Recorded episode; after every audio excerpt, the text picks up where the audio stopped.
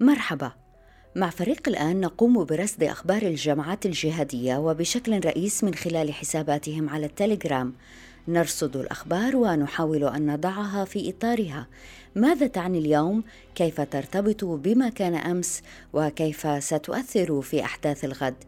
أنا نهاد الجريري أهلا بكم. مرصد الجهادية بودكاست على راديو الآن.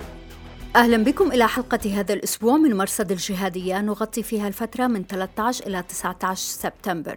في العناوين انقسام حاد بين أنصار القاعدة وكبار منظريها حول مفاوضات الحكم بين طالبان والحكومة الأفغانية. تيار البن علي يكشفون عن تسلط تركماني قرداشي على العرب في الموصل ما تسبب في سقوطها. وإلى أي درجة مهم حسم الجدل بخصوص تركمانية حج عبد الله قرداش؟ المعتقد أنه أبو إبراهيم القرشي خليفة داعش الغامض. التحالف يقتل سفينة تونسي سفاح مجزرة قلبلوزة الدرزية. ضيف هذا الأسبوع الدكتور محمد سفر أستاذ مقارنة الأديان وصاحب كتاب طالبان الأفغانية والمحاكم الصومالية دراسة مقارنة. وبإمكانكم الاطلاع على نص هذه الحلقة ومشاهدة النسخة التلفزيونية في أخبار الآن دوت نت. مرصد الجهادية بودكاست على راديو الآن. رد عبد الرحيم عطون الرجل الثاني في هيئة تحرير الشام وكبير شرعيها على الجدل الذي دار حول مقابلته مع صحيفة لوتون السويسرية الناطقة بالفرنسية والتي نشرت في 3 سبتمبر وعدلت في 4 سبتمبر. الجدل دار حول عبارة ننظف صورتنا مقابل نقدم صورتنا وجملة نحن لا نشكل خطرا على الغرب ونحتاج إلى مساعدتهم. في الرد يؤكد عطون ما يلي: أجندة هاتش تنحصر في الشام بإقامة مشروع سياسي للسنة يعني أن هاتش لا تريد حكما قائما على التعددية والتشاركية فكما القاعدة وداعش هاتش تعتبر هذه الممارسات محرمة. وبالتالي بحسب عطون فإن لا مشكلة بين هاتش وبقية الدول باستثناء روسيا وإيران باعتبارهما المحتل. أما تركيا فلم يأتي عطون على ذكرها. أنصار القاعدة ردوا بأن كل هذه محاولات لفصل الجهاد الشامي عن الجهاد العالمي وجعل القضية الشامية وطنية ومحلية وبالتالي ترويض الساحة الجهادية. أنصار داعش خاطبوا القاعديين وقالوا إن ما تقوم به هاتش ليس انحرافا أو تنازلا إنما هو تنفيذ لسياسة طالبان ولي أمركم وكأن لسان حال هاتش للقاعديين كل ما تنكروه علينا فعلته طالبان فهل هو حلال لها؟ حرام علينا؟ مرصد الجهاديه إذا هذا الأسبوع بدأت المحادثات بين الحكومة الأفغانية وجماعة طالبان بهدف التوصل إلى صورة من الحكم المشترك وذلك بموجب اتفاق طالبان مع أمريكا المبرم في فبراير الماضي.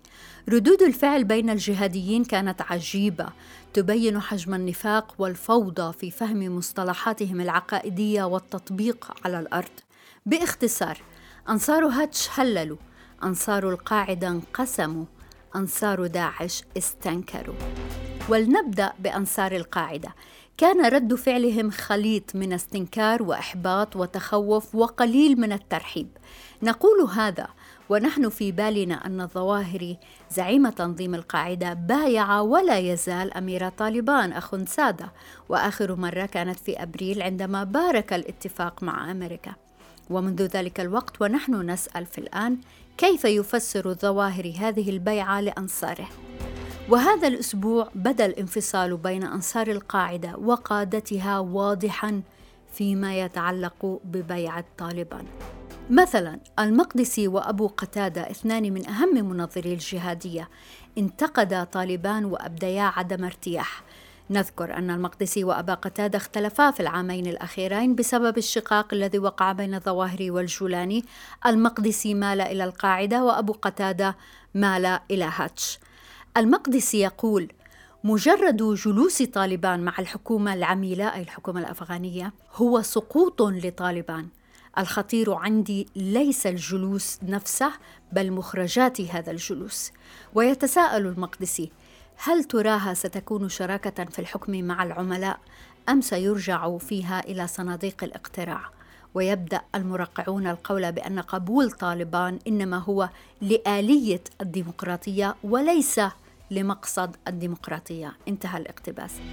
المقدسي كغيره من المناظرين للجهادية يعتبرون الديمقراطية كفر. أبو قتادة قال قبول طالبان الجلوس مع الحكومة الأفغانية انتصار لأمريكا. لا أدري ما هو تكتيك طالبان في هذه المفاوضات. قد يعني أن طالبان تقبل المشاركة على معنى المحاصصة بينها وبين الحكومة وهذا مع بعده لكنه أخطر ما يتصوره المرء. لكن على الجانب الآخر نجد أن هاني السباعي وهو منظر جهادي يميل إلى الظواهر ضد الجولاني وصف طالبان بأنها مدرسة في فن المفاوضات واعتبر أنها لم تتنازل عن الشريعة ولم تسلم سلاحها. حسابات موالية للقاعدة تنوعت في ردها. وريث القسام مثلا وصف المفاوضات بأنها ذل. خبيب أو الواثق وصف طالبان بأنهم فارس. لكن حساب جلاد المرجئة وفي منشور طويل حاول أن يوفق بين ما يقوله كبار منظري القاعدة وهذا الاتفاق فقال إن ما كتبه المقدسي تحديدا كان نصائح وتحذيرات لا بد لطالبان أن تأخذ بها حتى تقطف ثمرة الجهاد كما وصفها. مرصد الجهادية بودكاست على راديو الآن.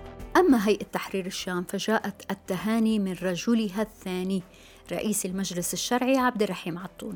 نشر على حسابه تهنئة مستخلصا عبرا من تجربة طالبان مثل أنه لا بد من توظيف النجاح العسكري في صورة مكتسبات سياسية وأنه لا بد من الجماعة والوحدة على مرارتها لكن حلاوتها في النتيجة.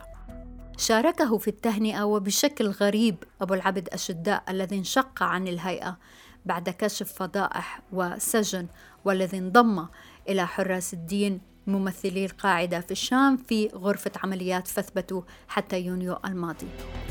أما الشيخ عبد الرزاق مهدي وهو من الموالين لهاتش ومن دون قصد يضع الملح على جرح عطون ويكتب تحت عنوان الفرق بيننا وبين طالبان.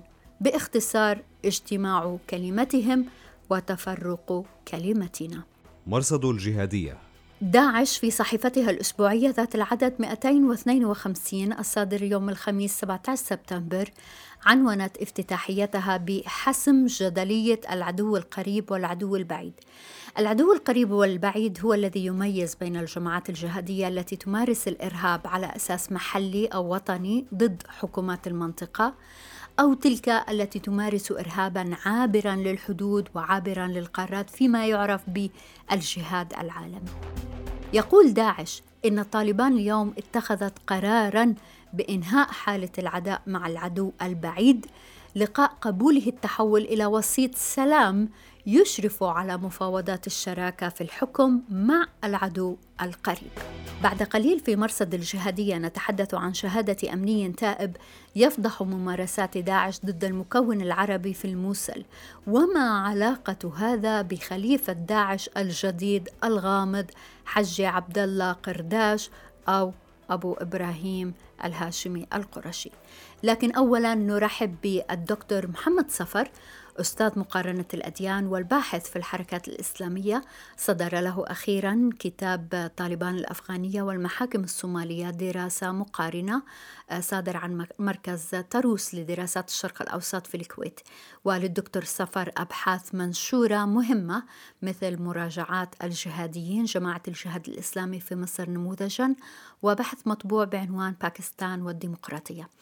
شكرا جزيلا دكتور لوجودك معنا. حياكم الله. واهلا وسهلا بكم ومشاهديكم قبل أن نبدأ في عنوان هذا الكتاب وهو لافت جدا أود أن أسألك عن الجانب المتعلق بطالبان خاصة ونحن نشهد هذه الأيام بدء محادثات السلام آه، بين طالبان والحكومة الأفغانية تطبيقا للاتفاقية الموقعة مع واشنطن مطلع العام واللي يفترض من هاي المحادثات أن تفضي إلى شكل من الحكم التشاركي التعددي وهو سابقة بالنسبة لحركة بين قوسين جهادية. ساعدنا دكتور أن نفهم هذا الأمر. من دراستك لطالبان وحضرتك سافرت للمنطقة ودرستهم عن قرب كيف يتفق هذا السلام مع أمريكا وهذا الحكم التشاركي التعددي مع أيديولوجية طالبان التي إن اعتبرناها بين قوسين حركة جهادية؟ آه نعم في الحقيقة يعني هذا مدخل سليم لفهم هذا الموضوع فهم حتى الاتفاقية التي نتحدث عنها أو انطلقنا منها لهذا الحوار. آه، أننا نتحدث عن الإيديولوجيا والفكر. مشكلة حركة طالبان وأنت حقيقة يعني كنت دقيقة لما وضعت بين قوسين أنه هذا مفهومنا أنها حركة جهادية. آه، مشكلة حركة طالبان حتى هذا المفهوم الجهادي كان مفهوم غريب لأن حركة طالبان حينما انطلقت لم تنطلق من منطلقات جهادية. لم تعلن الحركة أنها تريد أن تجاهد في سبيل الله من أجل أن تحرر أرضا مسلمة احتلت من قبل قوى غير إسلامية. لأن حركة طالبان لم تخرج أصلا ضد قوى غير إسلامية. خرجت حركة طالبان ضد حكومة إسلامية شرعية منتخبة كانت موجودة في أفغانستان. ولذلك حتى تسمية حركة طالبان أو إطلاق مسمى الجهادية عليها أنا في رأيي أنها جاءت متأخرة. لم تكن عند انطلاق هذه الحركة. هي هذه إشكالية فهم حركة طالبان. هل حركة طالبان أصلا لديها فكر وإيديولوجيا؟ نستطيع أن نقيم مسارها من خلال الفكر. إذا كان هناك فكر حقيقي لدى الحركة يمكن لنا أن نقيم أداء الحركة على مسار على مدار تاريخها يعني منذ نشأتها مرورا بوصولها إلى السلطة انتهاء بتحولها إلى حركة جهادية خلينا نسميها حاليا يعني يمكن أن نسميها حركة جهادية أو إرهابية وفق بعض المصطلحات أو معارضة لدى بعض الجهات إلى آخره. وإن كانت هي تسمي نفسها أمارة إسلامية لكن كلمة الأمارة هذه وإعلان الأمارة حتى من قبل الملا عمر نفسه جاء متأخر جاء في كما يسمى في مؤتمر 96 لما أعلن الملا عمر يعني أي بعد ظهور حركة طالبان بقرابة ثلاثة أعوام حتى أعلنت عن نفسها أنها تدعو إلى إقامة حكومة شرعية. وهذه مسألة غريبة كيف تستطيع حركة طالبان أن توفق بين مشروعها كمشروع عمارة إسلامية وبين هذه آه، المطالب الأمريكية وفق اتفاقية السلام لأن حركة طالبان كانت تعارض حتى مجرد وجود نظام حكم علماني أو ديمقراطي. الديمقراطية نفسها كانت لدى الحركة تعتبر نوع من أنواع الكفر آه، والتمرد على الدين والخروج من الدين. ففعلا هي قضية مهمة. كيف تستطيع حركة جهادية؟ وأنا هذا في رأيي يفتح النقاش نحو هل الحركة انحرفت عن مسارها التي بدأت منها وانطلقت منها؟ أنا ليس هناك فكر في الحقيقة حتى أنا أقول أن حركة طالبان تحمل فكر على سبيل المثال إخواني. نستطيع أن نقيمها. إذا كانت هي حركة إخوانية نقول أنها فعلا انحرفت عن المسار. أي مسار نتحدث عنه؟ الإسلام الجميع يدعي أنه آه، آه، أنها مؤسسات إسلامية أو حركات إسلامية أو جماعات إسلامية. بما فيها الحكومة الحالية الموجودة في أفغانستان لا يستطيع أحد أن يقول أنها حكومة غير إسلامية. فهي دولة إسلامية وحكامها مسلمون وكل المؤسسات تدعي أنها آه، مرجعيتها مرجعية إسلامية. فهذه نقطة حقيقة تبقى نقطة ذات إشكالية كبيرة في التعامل مع حركة طالبان. وبالتالي دكتور ماذا يعني هذا بالنسبة للعلاقة مع القاعدة تحديدا؟ وحضرتك أفردت في كتابك فصل نعم. آه، لهذا الموضوع. طبعا تنظيم القاعدة تنظيم له فكر وإيديولوجيا. هذا تنظيم أنا في رأيي آه، من حيث الفكر والإيديولوجيا وحتى من حيث التنظيم كتنظيم آه، منفصل تماما عن حركة طالبان جمع هذا التنظيم مع حركة طالبان مصلحة ولا تزال هناك مصالح تجمع هذا التنظيم مع حركة طالبان هذه حقيقة. آه، حركة طالبان دفعت ثمن حمايتها لهذا التنظيم أو يعني توفير بيئة له لهذا التنظيم حتى أن أنا في رأيي حركة طالبان كانت حركة وطنية آه، يعني محلية محدودة. لم تكن حركة عالمية حينما أعلنت عن نفسها يعني. أنها حركة مجرد تريد أن آه، تحقق الأمن ويستتب الأمن ويتحقق العدل ويرفع الظلم عن الناس. هذه مطالب الحركة في بداية تأسيسها. لكن حينما أصبح هناك نوع من الحلف بين هذه الحركة وبين تنظيم القاعدة هل تبنت حركة طالبان فكر تنظيم القاعدة؟ لا أعتقد ذلك. أنا لا أؤمن أن حركة طالبان تبنت فكر تنظيم القاعدة. تنظيم القاعدة لا يزال تنظيم مستقل هناك مصالح تربط هذه الحركة أنا ذكرت في الكتاب أن من بعض تلك المصالح العلاقات ومن وتمويل قد تستطيع القاعدة ووفرت في الحقيقة تنظيم القاعده لأن القاعده كانت لها شبكة من الممولين في تلك الفترة تحديدا. يعني الآن القاعدة أصبحت إلى حد ما ضعيفة ليست بنفس نشاطها السابق. لكن في تلك الفترة حينما تحالفت القاعدة مع حركة طالبان كانت القاعدة شبكة واسعة من العلاقات. تستطيع توفر التمويل لحركة طالبان أيضا لديها خبرة دولية كيف ساعدت من خلالها آه، أن حركه طالبان تتمدد دوليا وتنشط في بعض المناطق الأخرى يعني آه، سواء بمسمى طالبان أو بمسميات أخرى يعني. عموما قاعدة وطالبان الحلف بينهما حلف مصالح. والآن حتى في اتفاقية آه، الدوحة هناك بند ينص على فك هذا الارتباط يعني وعدم توفير هذه البيئة الحاضنة للقاعدة وغيرها من التنظيمات الإرهابية. آه، في رأيي آه، الارتباط آه، هناك ارتباط يعني البعض يقول يرى أن حركة طالبان كونها حركة قبلية أي أنها تحتكم إلى الأعراف القبلية في بعض تعاملاتها. فربما القبائل ترفض مثل هذا النوع كما كان هذا هو الدافع في الحقيقة في البداية يعني حينما طالبان أصرت من موقف قبلي أنها ستحمي آه، القاعدة وأنهم لن يسلموا مسلما لكافر من أجل أن يحاكموا إلى آخره سواء سواء من ناحية قبلية أو من ناحية إسلامية. أنا في رأيي سيكون هناك تيار يرفض هذا البند من حركة طالبان سيكون هناك تيار. بينما هناك تيار آخر دعني أقول أنه تيار يميل إلى تغليب المصلحة الوطنية على هذه المصلحة خصوصا وأنهم يرون أن القاعدة الآن لم تعد كالسابق وأنها انتشرت في بلاد أخرى ويمكن لها أن تجد مأوى في بلاد يعني ربما يسهلون عملية خروج تنظيم القاعدة ويعني استيطانهم في مناطق أخرى حاليا يعني مناطق توتر يعني.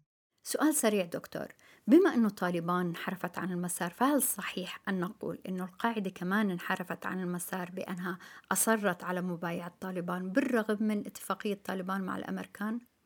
آه، القاعده في رأيي أنا قاعدة آه، يعني اسامه بن لادن تختلف عن قاعدة ايمن الظواهري على أي حال، ايمن الظواهري رجل يبحث عن آه، مصالح ضيقة وليست بنفس فكرة تنظيم القاعدة لما كان اسامه بن لادن ذات مشروع عالمي. القاعدة حتى وإن أصدرت بعض البيانات في رأيي أنها تبحث عن أي فرصة للظهور، لأنها لم تعد بذات التأثير السابق، تبحث عن فرصة للظهور وربما آه، لا يزال في أفغانستان بقايا من تنظيم القاعدة، أنا في رأيي تنظيم القاعدة في الداخل الأفغاني ربما أنشط من داعش.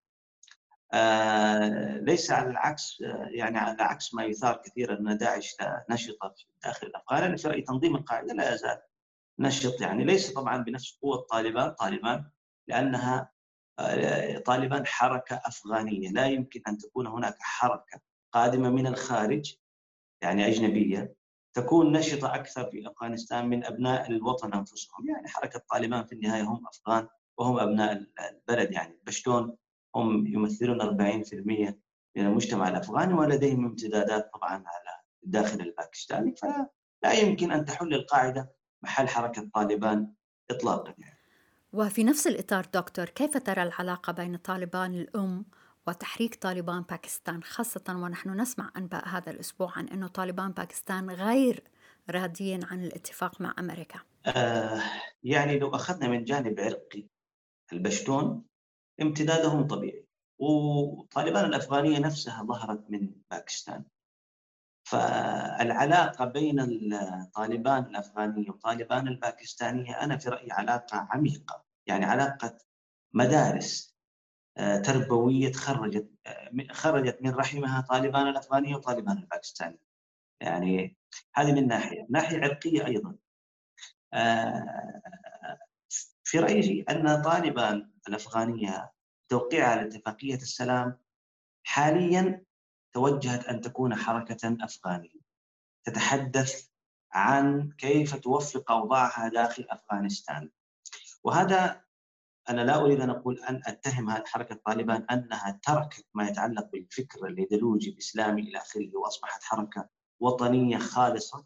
وهذا أقرب حقيقة تحليل لما يعني يدور الآن. يعني لم أرى في وفد التفاوضي ولا حتى آه، في مجموعة طالبان الحالية في أفغانستان أي قيادات من الطاجيك أو الأوزبك أو الهزاره. هذا يعني أنها أصبحت حركة بشتونية بامتياز تبحث عن مصالح هذه المجموعة. البشتونية المتدينة وليست العلمانيه لأن البشتونية العلمانيه موجودة أصلا في السلطة. يعني هؤلاء الذين يحكمون افغانستان كرزاي وأشرف غني وغيرهم هؤلاء يمثلون تيار بشتوني علماني آه ليس لديهم مشكلة مع الغرب بل آه هم متصالح جدا مع الغرب ويدركون أن مستقبل أفغانستان لابد أن يتم بالتعاون والتحالف مع الغرب. وهؤلاء منفتحون ومتعلمون وهم تيار كبير يعني.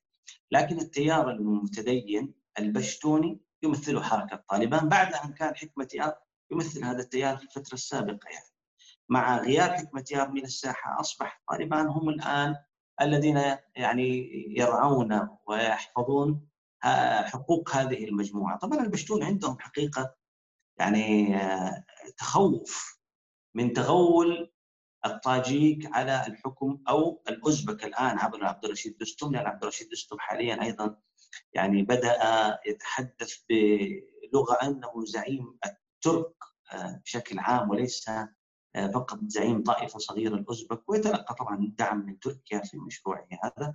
ومعروف أن شمال أفغانستان كانت تسمى تركستان الجنوبية وهذا تخوف موجود عند البشتون أن شمال أفغانستان ربما يعود مرة أخرى ليصبح دولة مستقلة آه، يحكمها الأتراك.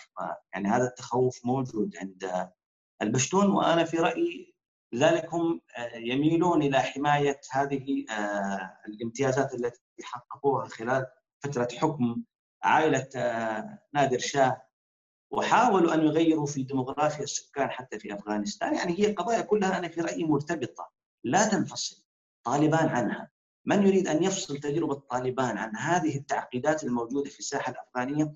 فهو في الحقيقة يعني كأنه يقول أن حركة طالبان حركة آه، ذات توجهات عالمية إسلامية. أنا في رأيي حركة طالبان أضعف من أن تكون حركة عالمية أو تواجه حتى قوى عالمية أو تقدم نفسها كبديل للعالم. يعني هي مجرد حركة محليه دكتور أي حكم تشاركي قد تقبل به طالبان من معرفة حضرتك برأيهم في الأحزاب في التعددية في المرأة؟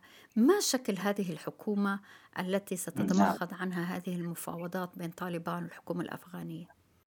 طبعا لا يمكن بنفس المفهوم القديم أن تتكون حكومة تشاركية.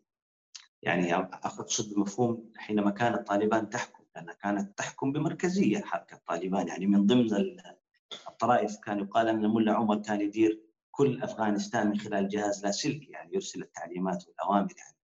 بهذا النوع من المفهوم أنا أقصد. لا يمكن أن تتكون حكومة تشاركية مع تيارات تختلف مع طالبان. لا أقول في في الإسلام لأن الإسلام الجميع متفق أنهم مسلمون يعني. ولكن على الأقل يختلفون في مفهومهم لما يسمونه هم بحكم الشريعة الإسلامية. ولذلك حتى لو لاحظت في خطاب داعش تقريبا آه، يعني اتهمت حركة طالبان أنها آه، مسبقا أنها ستعجز عن ان تحكم بالشريعة الإسلامية لأنها تعجز عن تشكيل حكومة تشاركية مع تيارات علمانية هكذا سموها هم. آه، أنا في رأيي طالبان يمكن أن يكون جزءا من نظام حكم ربما فيدرالي.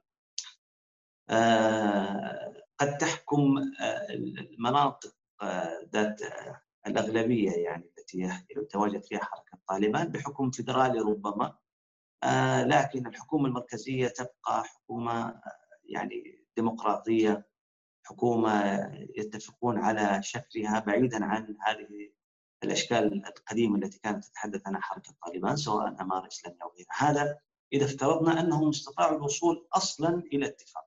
ربما أنا في رأيي ربما طبعا هناك البعض يقول أن هذا الاتفاق له أسباب سياسية أمريكية بحتة داخلية بما فيما يتعلق بالانتخابات الحالية وربما يحاول تحاول أمريكا أن تحقق كسب انتخابي داخلي، لكن هذا رأيي أنا لا يعني لا أميل إليه كثير لأن هذه المفاوضات قديمة وليست جديدة يعني التي تجري مع حركة طالبان. ومن الأساس لم تكن لدى أمريكا مشكلة مع طالبان. أمريكا حينما ظهرت حركة طالبان كانت أمريكا من الدول التي آه، يعني نوعا ما تعبر عن تأييد يعني مثلها مثل بعض الدول الحليفه الولايات المتحدة الأمريكية باكستان نفسها هي من دعمت حركة طالبان وتعتبر باكستان دولة ذات صلة وثيقة امنيا واستخباراتيا بالحكومة الأمريكية ولذلك أنا في رأيي لم تكن لدى الحكومة الأمريكية في بداية تأسيس حركة طالبان مشكلة مع حركة طالبان. المشكلة ظهرت لاحقا مع تنظيم القاعدة أو التحالف بين حركة طالبان وتنظيم القاعدة. وحاليا أمريكا لا تمانع أن تدخل حركة طالبان. ومن قبل عبد السلام ضعيف لما انفصل عن حركة طالبان ووقع أيضا اتفاقيه السلام وأصبح جزء من تشكيل الحكومة هكذا. ربما يحدث انفصال مرة أخرى يعني انقسام داخل هذه الحركة آه، ويصبح هذا التيار تيار متحالف مع الحكومة الحالية ويشكل ربما حكومة. هذا وارد وتيار آخر يرفض هذا الاتفاق ونصبح أمام انقسام جديد وعملية تفاوض جديدة وإلى آخره. وهذا يعني آه، ليس بجديد يعني دائما يحدث مثل هذا الانقسام يعني. وإن كانت حركة طالبان في الحقيقة ميزت حركة طالبان أن معظم انقساماتها لم تكن معلنة. يعني إلا ما حدث من باكستان طالبان باكستان لكن طالبان باكستان أصلا أعلنت عن نفسها منذ البداية أنها طالبان باكستان يعني أقصد مستقلة. لكن حركة طالبان لم يعني الانقسامات التي حدثت لم تكن معلنة برغم أنها تعرضت لهزات عنيفة يعني انقسامات عنيفة يعني. الآن واضح أن الاتفاق مرفوض من تيار حقاني آه، المتشدد داخل حركة طالبان وهذا يعني أننا مقبلون على انقسام آخر في حال من الأحوال. دكتور نعود إلى كتابك. ما قصة هذا الكتاب وعنوانه طالبان الأفغانية والمحاكم الصومالية؟ ما الذي دعاك إلى هذه المقارنة بين جماعتين تقعان في جغرافيا مختلفة وحتى لهما حضور مختلف على الساحة الدولية؟ المحاكم الإسلامية في الصومال تحورت إلى شكل آخر وطالبان بقيت وهي الآن تشارك في الحكم أو ستشارك في الحكم في أفغانستان. نعم. في الحقيقة في في أوجه شبه بين التجربتين آه، حتى بعيدا عن طالبان والمحاكم. يعني الصومال وأفغانستان في أوجه شبه آه، بينهم في حتى تقارب تاريخي. يعني سياد بري لما سقط في 91 وكابل دخلها المجاهدين الأفغان في عام 91 يعني سقطت حكومة نجيب يعني. وحتى أوجه شبه في شكل التدخلات الخارجية التي حدثت في آه، في الصومال وفي أفغانستان. والصراع الدولي بين القطبين كان على أشده حتى في الصومال يعني وقتها بين الاتحاد السوفيتي لما كان الاتحاد السوفيتي يدعم آه، سياد بري والى اخره.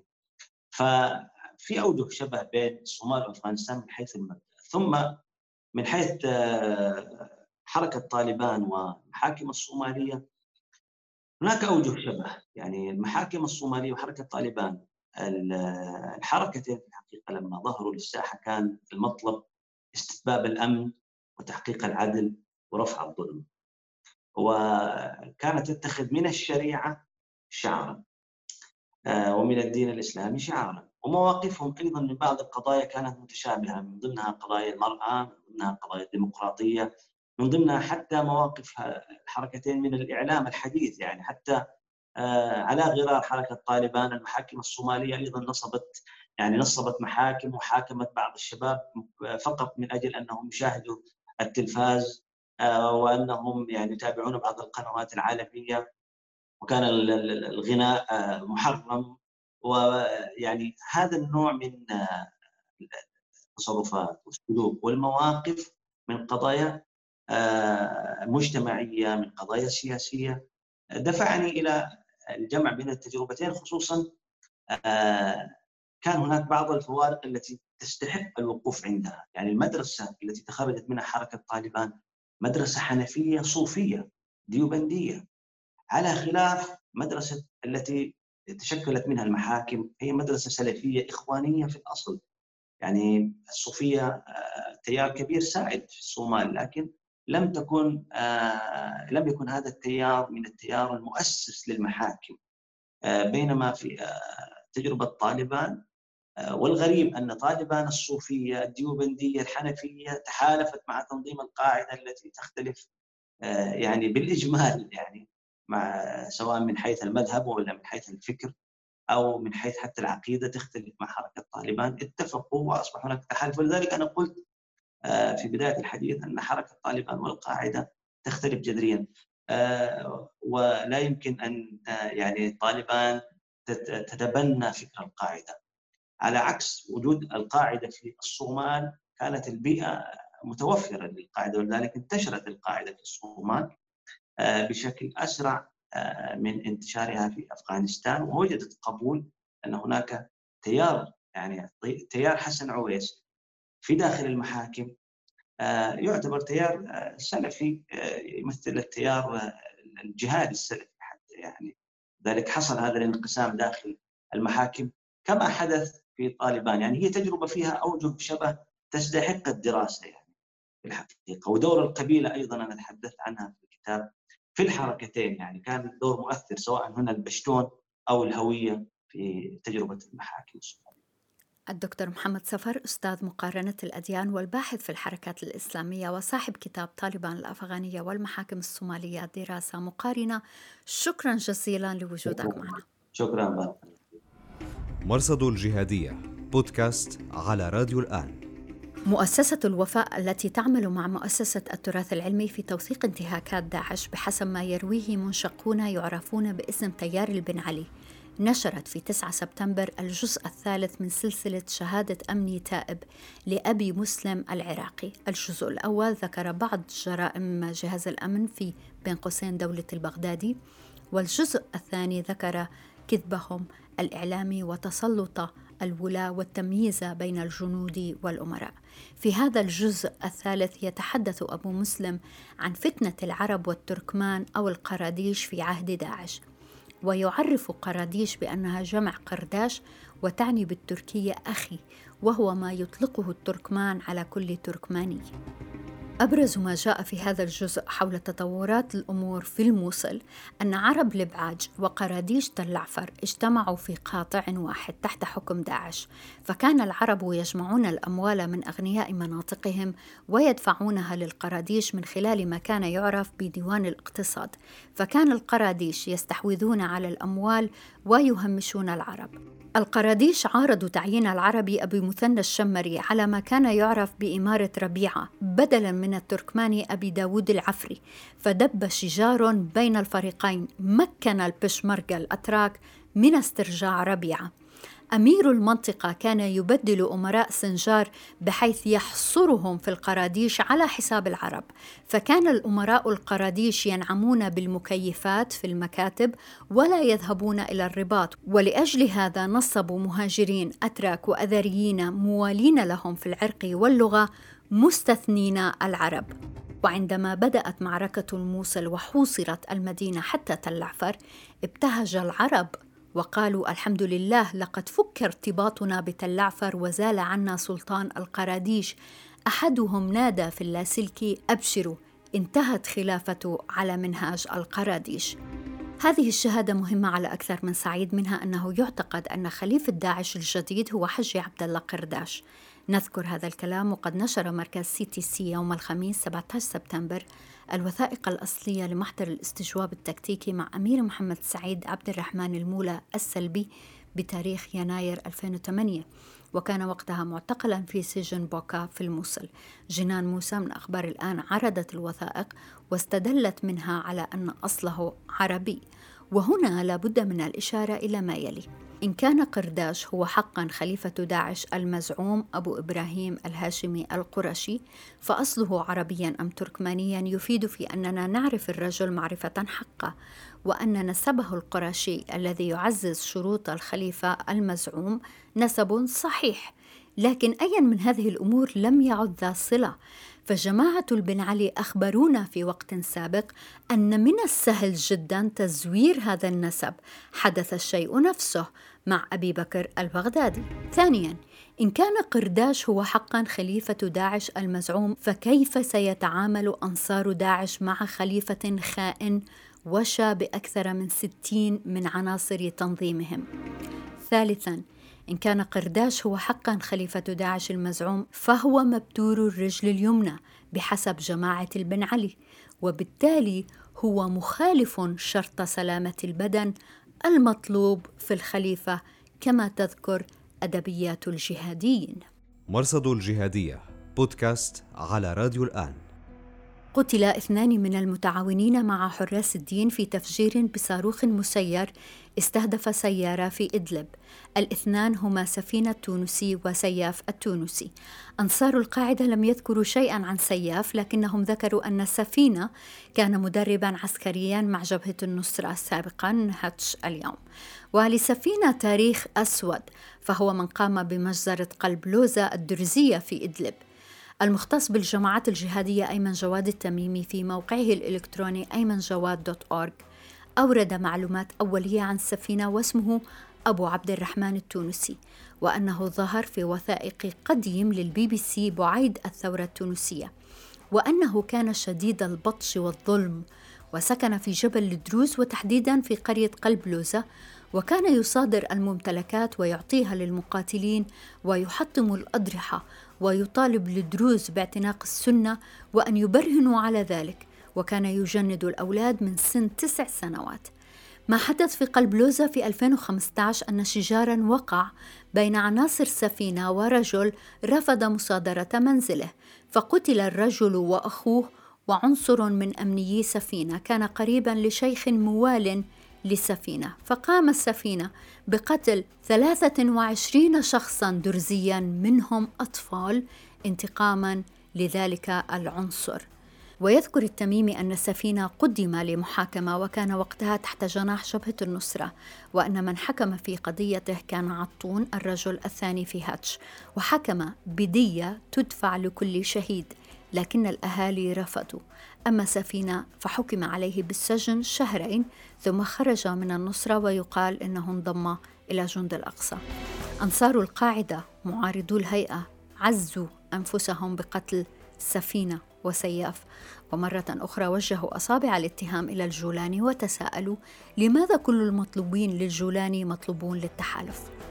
مرصد الجهادية بودكاست على راديو الآن. إلى هنا أخبار المرصد لهذا الأسبوع. شكرا جزيلا لوجودكم معنا في راديو وتلفزيون الآن. بإمكانكم الرجوع إلى نص هذه الحلقة ومشاهدة النسخة التلفزيونية في أخبار الآن دوت نت. أنا نهاد الجريري. مع السلامة.